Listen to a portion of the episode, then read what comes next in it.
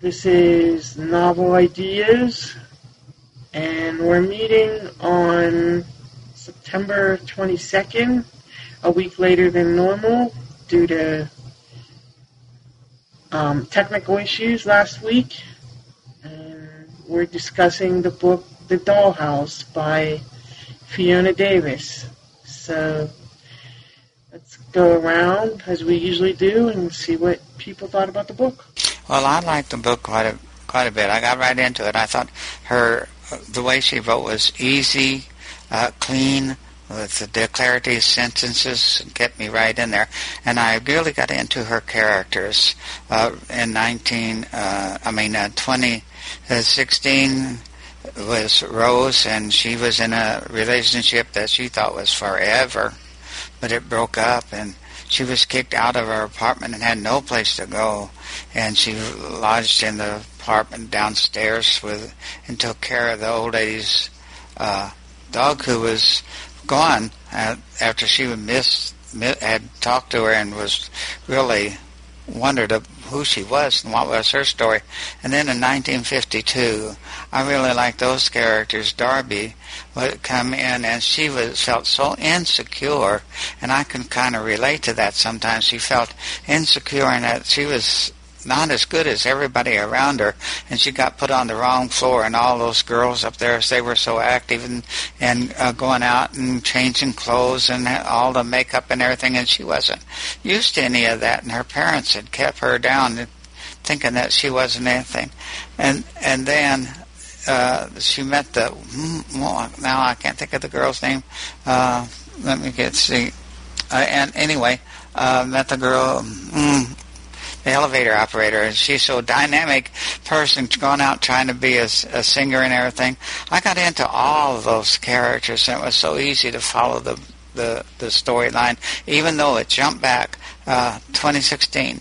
1952, 2016. Nine, sometimes when that happens, I can't get mixed up and I can't remember in what where I'm at. But this one seemed to be easy to follow. Esme was the one you couldn't remember. Well, this is Sherry. I liked the book too. Um, I thought it was kind of sad. I, I would have wished better for Darby than the life she ended up having. Um, and I thought the time jumps back and forth too. I actually like books that do that, and this one was done well. There was no confusion. There was always a little announcement as to what month and year you were in. I was curious to see what you guys all thought of Ethne or Esne. I never did figure out. I've never heard of that name before. I, I don't know if ultimately she was good for Darby or not. Um, I, I'm kind of torn on that. I liked her, Sherry. This is Marcia. Um, she she was she was a, a she was a human being. I mean, she had her she had her flaws, but she she was a good person. I really do believe at heart, and I really think she, in most cases, had the best interest of Darby uh, at heart also. Um, but she was she was a bit questionable there. You know, she was into the drug thing and and all that. And uh, but I I think she was just a she was a human being who was trying to make it, and she she had a tough life and. Uh, she didn't make the right choices a lot of the time, but but I I I thought she deep you know she was a she was a good person, and I liked the book, and I was not at all confused jumping from 1952 to 2016. Um, you know, the, the chapters were clearly marked. Um, I also liked Darby, and and I'm I'm sad for her too. You know what what kind of life she ended up leading or living. Um, but yes, I, I really did enjoy the book. Alan Lemley, Randy Shelton. I like the book as well, very much. Uh, I like going back and forth between the two times between uh, 1952 and 2016. It really showed the differences in how young girls or how women were taught. I think this really was an actual place, this hotel, um, uh, Barbizon for young women, and uh, this Mrs. Eustace was such a uh, back in the in in the day. I mean, she put everything of it. She clearly should not have put uh, Darby on with those um, girls that were going to be working for the modeling agency. They should have put them with the secretarial girls, and she probably would have done a lot better. Uh, I couldn't believe how uh, kind of how the mother, uh, you know, I thought she was a bit, you know, hypocritical and and uh, with when when the the two of them talked and everything and and um, I I just thought that I thought at first she was going to be really nice, but she wasn't. She was she was just like the um, the stepfather, and that you know she just kind of wanted her daughter to fit into a particular thing, place, and uh, I, uh, I I thought it was a good book. It really e- explored how you know it showed how these girls got uh, how the people aged and things like that, and uh, I really enjoyed the uh, the book. I like the. Uh, Call from Tucker Franklin. Uh, I don't know who that is. Call from Tucker Franklin. I don't know. This is Alan. Uh, yeah, I enjoyed reading the book. I uh, I ended up thinking the uh, the ending seemed to be a little soft. I thought. Uh, I, I I don't know. I, I, I had a hard time believing the uh, the ending that they. Uh, I thoroughly enjoyed reading it up until the ending, but I just thought the ending was a little bit uh, lacked believability. There, uh, the fact that Darby ended up. Uh, I mean, she loved that guy. I don't really understand why she would have hidden herself in that hotel for all those years. And I, I, think uh, Rose was the only one that really believed that she was Esme because she had read that that letter. I think when she was digging her stuff, but uh, that that never really made much sense to me. And uh, uh, I, I, I don't know. I, I, just found the ending kind of kind of hard to believe. And then uh, I haven't heard that Esme name much. If you if you read those Twilight books that that involved uh, uh, the, you know the kids were all in a, in a roar about them for a while. That there were th- three or four of the books that had the uh, uh, the, van- the the teenage vampire and his girlfriend and stuff, and the werewolves. Uh, I think the mother of the vampire family's name was Esme. But uh, yeah, I I enjoyed the book, but like I said, I thought the ending was a little soft. I also uh, thought the book was good. Uh, and like I said, I really got into the characters and everything, 1952 and um, 2016.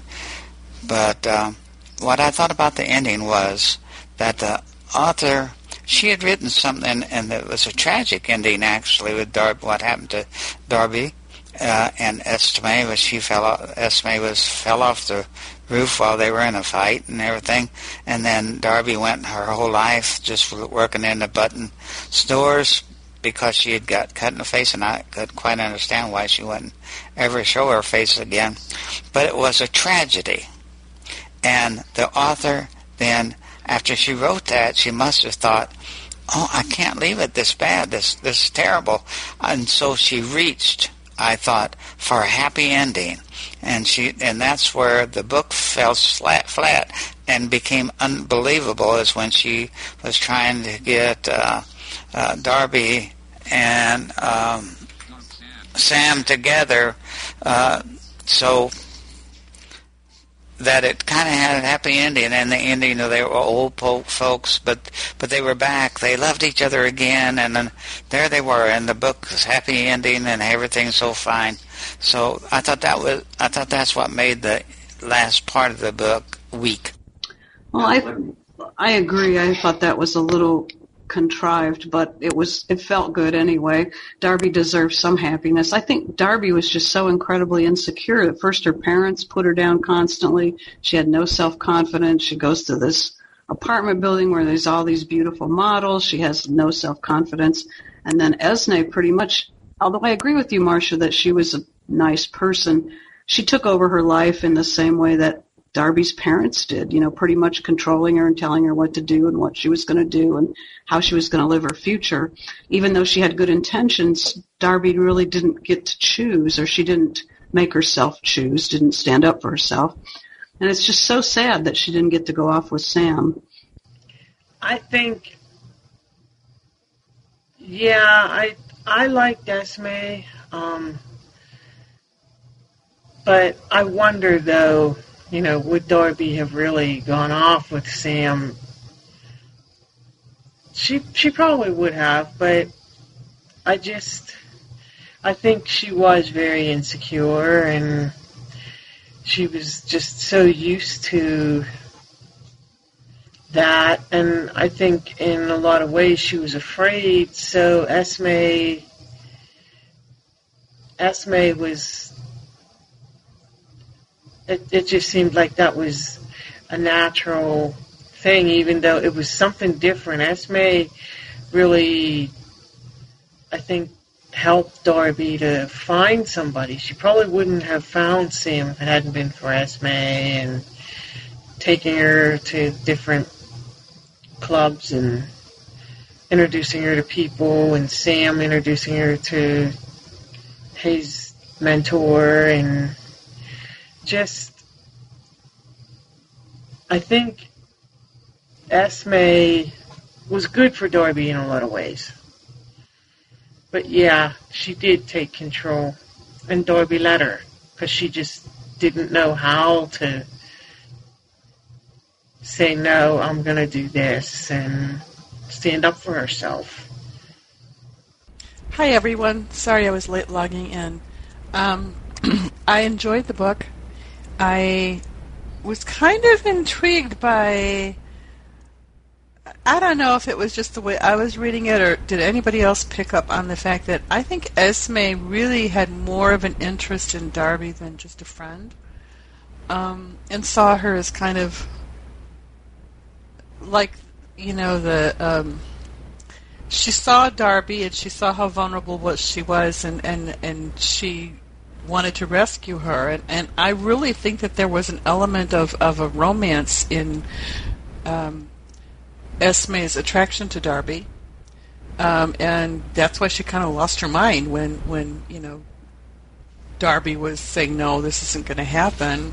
Um, I don't know if anybody else picked that up or not, but you know, okay, it's a fiction read, and yeah, I mean, I think that we had to suspend our beliefs in, in many ways, but it felt good. I liked the way it ended. I mean, every now and then on the evening news, you'll hear about a couple that dated in high school and they go their separate ways, and then they find each other later in life, and that's kind of what it felt like to me. Um, another chance at love for both of them and uh, but but I did enjoy this book. It was it was kind of a feel good, you know, intriguing book. I thought Rose was a little interesting. Um, some some of her judgment was a little crazy. Um, you know, to move into Darby's place and go through her things, and um, I'm not sure a journalist would really do that. But I mean, yeah. So there were a lot of things in this book that probably don't happen that often in real life, but it was a fun story. Yeah, I'm glad you mentioned that, Liz. I forgot to say that earlier, but I agree with you. I thought that Esne was perhaps in love with um, Darby because they did share a kiss, and and Darby was a little bit attracted to her too, but I think she liked Sam better, and so she was straight. Um, but yeah, I think that's why Esne lost it. Now, I would have been really annoyed if the author had ended it with Rose's suspicions being true that Darby was really Esne. That would have been really annoying. So I'm glad she didn't go there. Oh yeah, same here. I'm I'm glad. it's like you got to straighten this out because I didn't really think Darby was Esme. It's like, come on, that's a little crazy. But uh, I yeah, I I picked up on that and remember also. Uh, Darby's mother told her that uh, her father had been shamed uh, because he was uh, gay, and uh, of course she she didn't find out about that until boy, what a bad day she had that day. You know when you know she got kicked out of school and and then her mom showed up and and you know Sam was going to leave and oh that was that was an awful day. But um, uh, but then you know she so you know that's interesting that that that you know her father being gay also and then and then Esme coming on to her and everything yes I picked up on that and I wanted to bring up the spices you know when when Sam took Darby to the drug dealer's uh shop of course we didn't know he was a drug dealer at the time but I was really fascinated with all the different spices and so on and and that's what Sam wanted to to you know um open his own place so he could use these spices in his various, um, you know, it, he wanted to be a chef and, and prepare his foods with uh, these ingredients. But uh, yeah, I thought that was a very interesting part of the book. I forgot about that. But yeah, I picked up on it too, and I remember thinking that that was the case, but I forgot about it. Well, I see Carla made it. I uh, agree with others. I thought Esme uh, was in love with Darby for certain. But I tell you, when Ruth moved into the apartments, new apartment, she uh, was moved downstairs. She went downstairs to do her wash, and while she was down there, she heard this jazz music, and uh, she just at one time she just laid up on the folding tables, laid back and listened to to the music, and then she heard somebody screaming, and I didn't. Hey, the author just left that out. Where the hell did that music come from? Who was doing that screaming? What was all that back? Could, uh, Ruth didn't know anything about 1952, so it couldn't have been like that. So where did it come? The author just left that. So, music, screaming, 1952 coming through the walls, never was explained. Yeah, I made it. Um, this is ironic, but I had a worse time logging on tonight than last week. I don't know. The room was giving me some funky detours tonight. That's why I'm a little late because I actually started early to log in. Well, anyhow, yes, I was wondering about that too, and I did. Um, I did catch on to that relationship, and um, I guess the book was okay. Um, it did keep you reading, and it was suspenseful, you know, in, in that way. And but I don't know. I had. Um, I thought Esme was a bit of a manipulator myself. Um, yeah, she um, tried to rescue. Yeah, she rescued Darby, but um, she was a bit of a manipulator, and it was she was sort of narcissistic in a way, you know, because it was all about her. She wanted to, you know, to to be the star, and she was trying to, you know, get um, Darby to go on board with that. Um, you know, the thing that I found the most interesting about this book was the changing social mores of the time, how what was expected of young ladies back in 1952 versus um, how liberated we, have become in, in, in 2016 and 17. Well, 17 wasn't in the book, but you know what I mean. That how different, um, how different a society it was. And that Mrs. Eustace reminded me of a house mother that I had at School for the Blind. I don't know. And it sort of reminded me of that kind of life. And I was also disappointed in the Gibbs School for cutting her um, Darby loose so fast. She wanted to, to try again, and they just they just cut her loose. Of course, I guess if they hadn't, we wouldn't have had the story. Yeah, I thought that was um, interesting too. That you know, and all of these different girls. Apparently, this place, what it, it, it, I was interested too as to how the things, how much things have changed as far as people that a young girl just didn't go off to New York without some kind of a chaperone or some kind of a place where they were chaperoned. They had very strict rules as far as curfews and and uh, yeah, Mrs. Hughes, Mrs. Eustace was something else, and I think I've known people like her as well. And and um, it's interesting. The place where she came from was a place called Defiance, Ohio. I'm sure that has some symbolism, and it's not actually a town.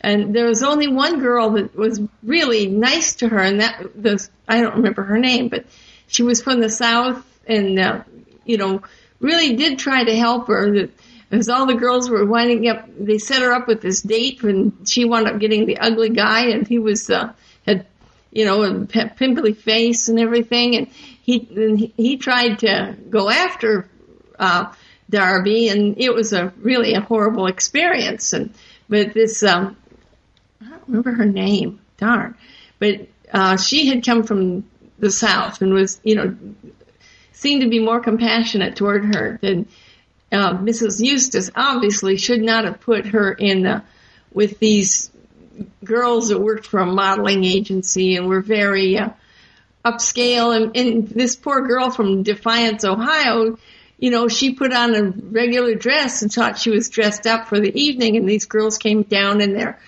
gorgeous evening gowns and everything, and she just was kind of like a duck without, you know, out of water in this place. And, and it just, uh, you know, each of these girls, that Candy was mean. Uh, the, the girl Candy was, you know, re- re- you know, mean and everything like that.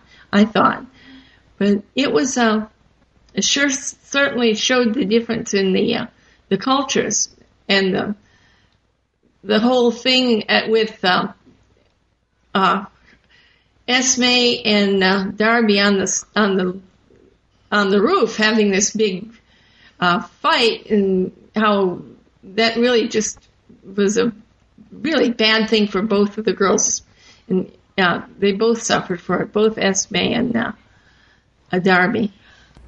You know, um, I think that there is a place of Defiance, Ohio. I think that that really is a, a a real place.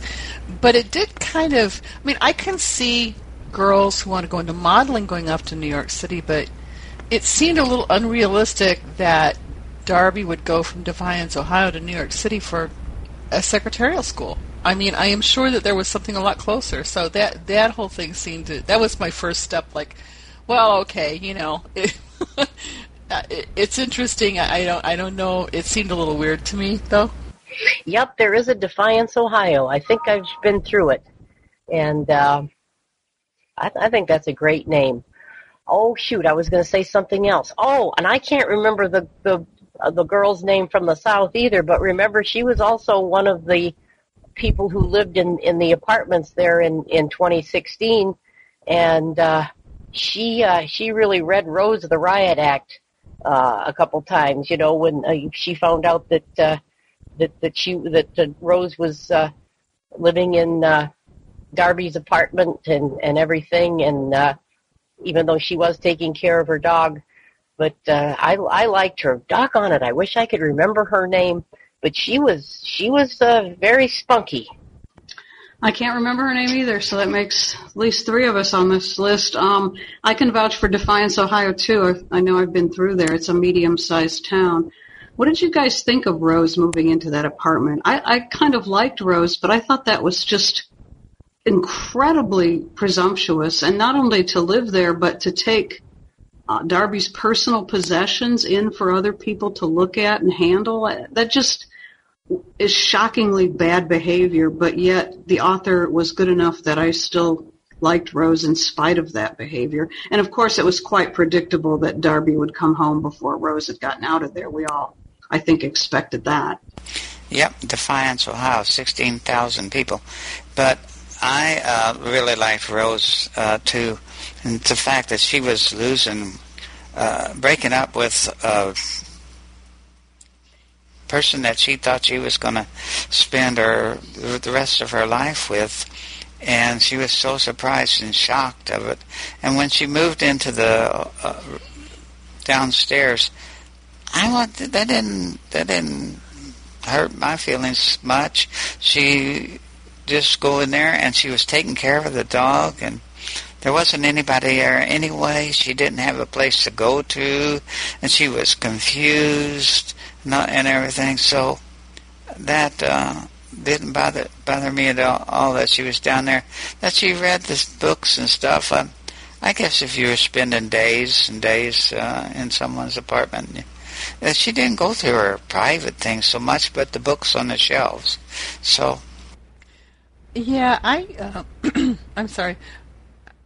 I I was bothered by. I mean, I, again, I think I said in the beginning that I think that that was probably the most unbelievable thing to me. I can't imagine a journalist um, moving into somebody else's apartment. You know, when they're not home. You know, it might be a situation of desperate desperate times call for desperate measures, sort of thing. But she, Rose also, I mean, she live, was living with this guy knowing that he was married, uh, and even you know, even though she thought they were going to get, you know, he and his wife were were done and stuff, but you know, it's kind of like one of those things that you just don't. You you just. It was a bad judgment call, and moving into Darby's apartment, I think, was another bad judgment call. But Rose herself was a good person, so it's like you know, good persons make mistakes, and I I thought I was troubled by that too. Yeah, I I was too. Um, I, I kept thinking, Rose, Rose, Rose, you've got to get it together, you know. but she, you know, I thought, what are you doing? And then she found the, and then she found the letter and everything. I, I guess if she hadn't found the letter, she would, they wouldn't have, uh, you know, went and talked to Sam's brother and all that stuff. And, you know, I guess it was, it was meant to be, but some of her actions were really questionable.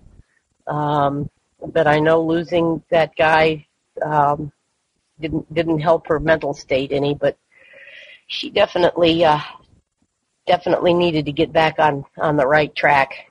Yeah, that really bothered me too. I liked her in spite of that, but it it did. It really bothered me because she was living with a guy that was married and nine times out of ten they go those relationships go nowhere and then to do to pull that and move into her place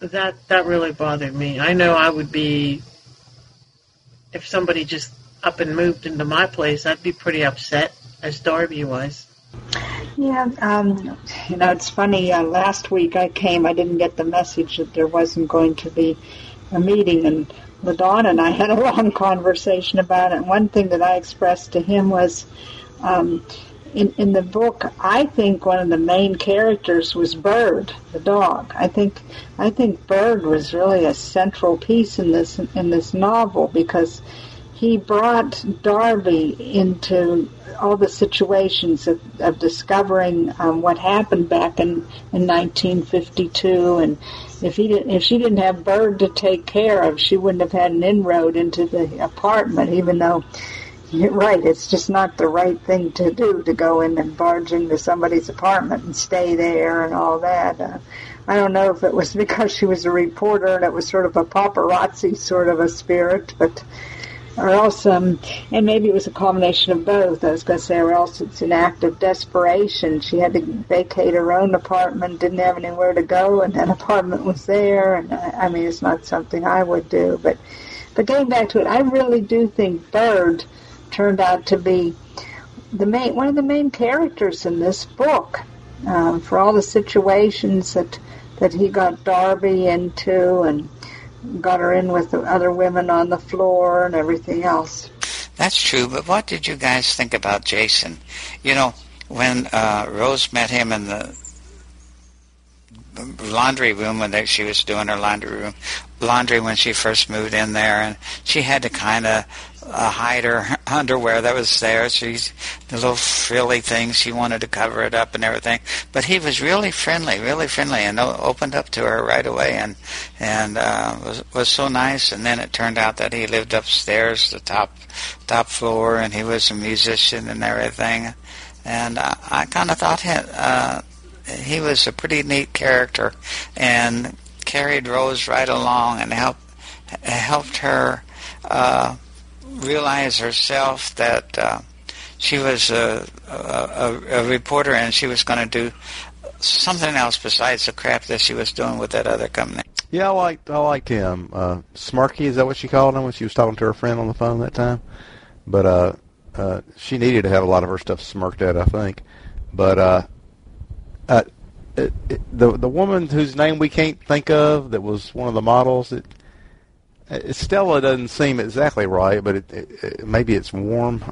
I just I can't remember either. None of us seem to be able to remember her name, but uh, uh, I, I liked her because she seemed like she was pretty pretty friendly, and I, I hope to, to all goodness that she didn't know that that jerk that all but raped uh, uh, Darby on that that date. Uh, surely she didn't know he was like that. I think it was Stella, actually, Alan. Now that now that you mention it, oh Walter, that oh man, he was a he was a piece of work. I was thinking, it, yeah, Stella does sound right, and I liked Jason. Jason, Jason was a good guy. I liked Jason, but I thought I tend not to like romances in books that much because they're always so predictable. And I did think we knew Sam and Darby were going to get together, and we knew Jason and Rose were going to get together. I did think Darby and Sam's romance was sweet, though, so the author did a good job with that one.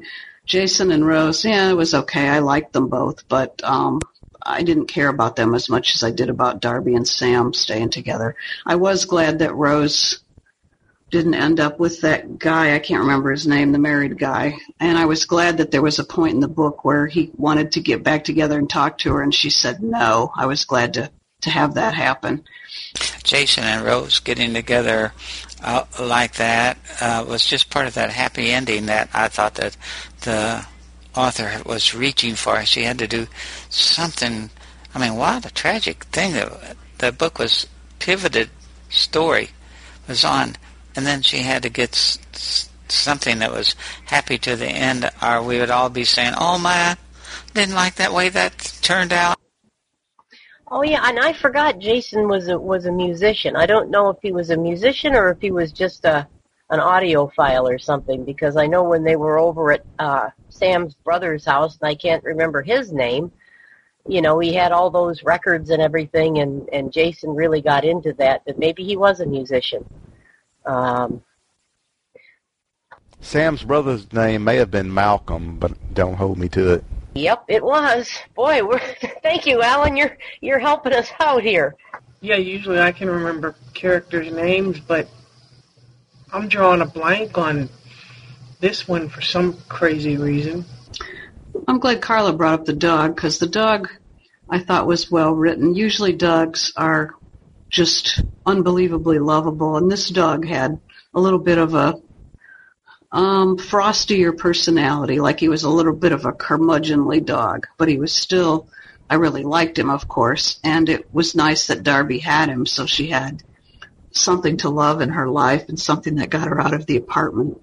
Yeah, I know little dogs like that. Ten pound dog, take it out on a walk. He's going along, doing just fine, prancing, uh, prancing along. But another dog will come up, Urgh, he's right over there in, his face. The other dog's thirty pounds and he's ten, and he's like that. Haven't you had a dog like that? I had a little dog like that before. Yeah, I didn't mention Bird either, but yeah, he was he was a cool dog, and he he he knew his mind. He knew what he liked and what he didn't. And Carlo, you're right about him being a, a main character in the book because a lot of things, Bird was instrumental in a lot of things occurring in the book. So yeah, I, I liked old Bird. Yeah, Bird was was good. He was actually he was Darby, Darby's dog, and he was perfect for Darby because Darby was just I don't know, she just was a recluse in a lot of ways. So and Bird was he needed to go out, but he he was a curmudgeon and so was she. I had a hard time visualizing someone, uh, a woman that would go out in uh, 2016 and, and uh, um, walk around with a veil over her face. And in my mind, I just couldn't picture that. So who knows much about Sylvia Plath since they they felt the need to mention her several times, other than the fact that she was a poet. I know nothing about her. Does anybody? Nope, I've heard the name, and that that's that's about it. Um, but yeah, I know she was a writer, and and that's all I know. But you know, I thought it was kind of neat, you know, toward the end there about Esme's um, great niece or whatever. You know, the fact that Darby would go out and and she went to where was it when she went out of town? She I think she went to where Seattle or somewhere, and. uh you know, and the and with with, uh, with Esme's uh, relative, and she would go see her uh, when she performed in New York and so on, and and she thought of as what did she call her? Her not her was it her grandmother? What what was it she called her? But I thought that was kind of a neat part of the book too. Yeah, I'm glad you mentioned that. She called her Tia, which is aunt in Spanish, and, and that was really nice. Um, uh, Sylvia Plath was a poet, and she killed herself. I think she like walked into the ocean or something really dramatic like that. But she might have been an OD. I don't. I don't remember for sure. I think she went to see uh, went to see her in Toronto, maybe. Well, a long, long time ago, I read some of Sylvia Plath's writing, and um, she did sort of have a, a, a tragic life. I, I believe she really did struggle with some mental illness issues, and um, I don't know. Um, I, I think it was interesting how that was interwoven too, and how everybody just assumed that they were going to do the story that Sylvia Plath, um, you know, her former home and everything was going to be the central uh, theme of the story, and that um, you know, but I don't know. I, I think it's it's really interesting how and symbolic how the Barbizon has changed. Um, anybody's been to New York, um, you know that um, you know, a lot of buildings are, are repurposed. Well, anywhere really, um, repurposed, and um, the fact that they, you know, they changed the, the fourth floor and the, they changed into condominiums, and they, you know, the, the, just the it, the changes that went along with the building um, were also symbolic. There, there's always a lot of symbolism in these things.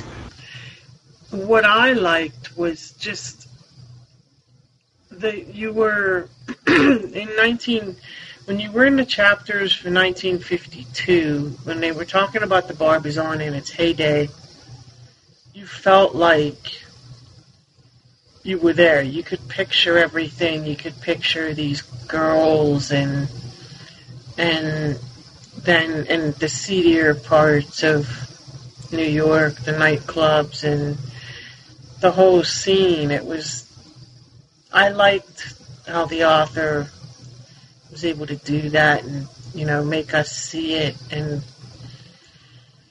it was just I really loved it and some authors don't do well when they switch back and forth between the different time periods but it was just as good no matter if it was two, 2016 or 1952. I thought that the author did a really good job of uh, painting 1952. I remember 1952 and reading the book, although it wasn't all just about that, somehow she gave the flavor of 1952 and in my mind I was back there in that little town that Darby came from. I don't, not that little town, but the one I grew up in, which was very much like her and had the same kind of mores that she grew up with and everything. So the author painted that so beautifully that I remembered and felt that when when it was in 1952, I felt that I was back in 1952. Hi. Um, you know, I've been trying to get get the mic for a while because I wanted to talk a little bit more about that date that Stella um, and Darby went on. To me, it felt pretty orchestrated. Um, it felt like a mean girl kind of hazing thing to do. It may not have been that, but especially that when Stella did what she was going to do with her date and then went back to made curfew. She was back in time for curfew and yet Darby was still struggling and didn't get back in time for curfew. And they're just, I don't know, it seemed a little, um, it seemed a little intentional to me. Did anybody else get that impression? Yes, Liz, I totally agree. Um, I thought the same thing that they Walter was reserved for the least um, attractive woman in their group or whoever they didn't like. I also thought, and maybe I'm remembering it wrong, but didn't one of the girls say something about previous girls had accused Walter of trying something, but they were just lying or, or something like that? So it's like there was a hint that people knew that he was a scumbag and they still set her up. And I would have liked her to have maybe broken some bones or something, but uh, she at least got away. Yeah, I thought that you saying that that sound, felt like a hazing situation, and I think that's exactly that described very well what was going on there, and I think she was set up for uh, the ugliest boy. And uh, sometimes women can get together, I guess men too, and be just so mean to each other. And and Darby was, you know, uh, in uh, felt bad about herself and everything, self-conscious, and they were just going to do that to her as a trick. Yeah, it was like they were going to see how she was, how she would hold up, and if she ran away. It just seemed like that was a test that they put everybody through. Because I do remember them saying that other girls had accused him of doing things, and it, it was it was a mean girl thing to do. Yeah, they probably had a pecking order, and Darby was at the bottom of that pecking order. Yeah, it reminded me of the bullying that, um, you know, happened even during my childhood. There was a lot of bullying, and um, you know, it just I, I just don't know why people have to be cruel to each other. I, you know, everybody has enough struggles as it is. It's it's a shame that people can't just be more supportive, and I, I just don't understand intentional cruelty and bullying and hazing and all that stuff. I, I guess I've just never understood that. Well, go back to people's family of origin and see how they were raised and stuff, and that that'll give you a lot of the answers. A lot of times, uh, unfortunately, a, a lot of folks are raised and uh, uh, they have no self-esteem. They got nothing, and uh, it comes out later in their in their personalities. I think. Uh, you know, my my uh, my my pop psychology for the day. Well, I think they kept including Walter because wasn't he rich or something too? So he was part of the guys group that they went out with. Um, it also was an opportunity for Esme to step up and be quite a hero in, in helping Darby out. At least she felt sympathy for her, unlike these other snobs, including Stella, who was seemed to be torn between whether to be nice to her or stick with her clan. Yeah, I think Stella saw herself as a bit of an outsider too. And did you get the impression that Stella kind of lived a life of real promiscuity, and that that was how that's how her path unfurled? Um, but yeah, I think she felt like a fish out of the water, and sometimes when you yourself are feeling like the you know like the outside of the group, but the rest of the group seems to be willing to accept you, sometimes you can get pulled into their to their games because you don't want to be rejected like Darby was rejected because that could have easily happened to Stella too. Yeah, I think Stella told Rose later that she had lived her life kind of as a kept woman. Uh, at least that's my memory. Yeah, I think that's what happened too. Boy, I did not like Darby's mother at all, and you know, I was thinking. Um, one of you had said that it was hard to believe um, her going all the way from Defiance and having to go all the way to New York um, to go to, to secretarial school. But I'm just wondering if it was a way of of her mother and Mr. Saunders to get her out of the house, and you know to you know to get rid of her in one way, and then in another way, um, maybe she really was trying to send her to a prestigious secretary school to, you know, that so that she would, um, you know, that that she could um, really make something of her life and become somebody's secretary, and then get married or do whatever that women did in that particular time. I, I sort of go back and forth, but. I think she was terrible to her. I, I think everybody was was terrible to her. The school expelling her, not giving her another chance, and then her mother. And I mean, I don't know. I I, I don't know. I was losing patience with her mother. Yes, her mother seemed, did seem to be awful pretty, kind of a rough kind of a woman. But she was sending her to that secretarial school using the last of the insurance money she had. So it was the last of Darby's money. She, she didn't go off and spend it somewhere else. She was spending it on Darby's education and giving her a chance to get uh, work in a secretary's office and, like you say, eventually get married. But she did spend the last of that money on her. And she certainly let her know at every single possible opportunity. Yes, she certainly did. She was a real ogre. And again, she did it she made the decision for Darby. She didn't ask Darby what she wanted to be. Darby really wasn't that interested in being a secretary. Hopefully, she was happier doing the bookkeeping.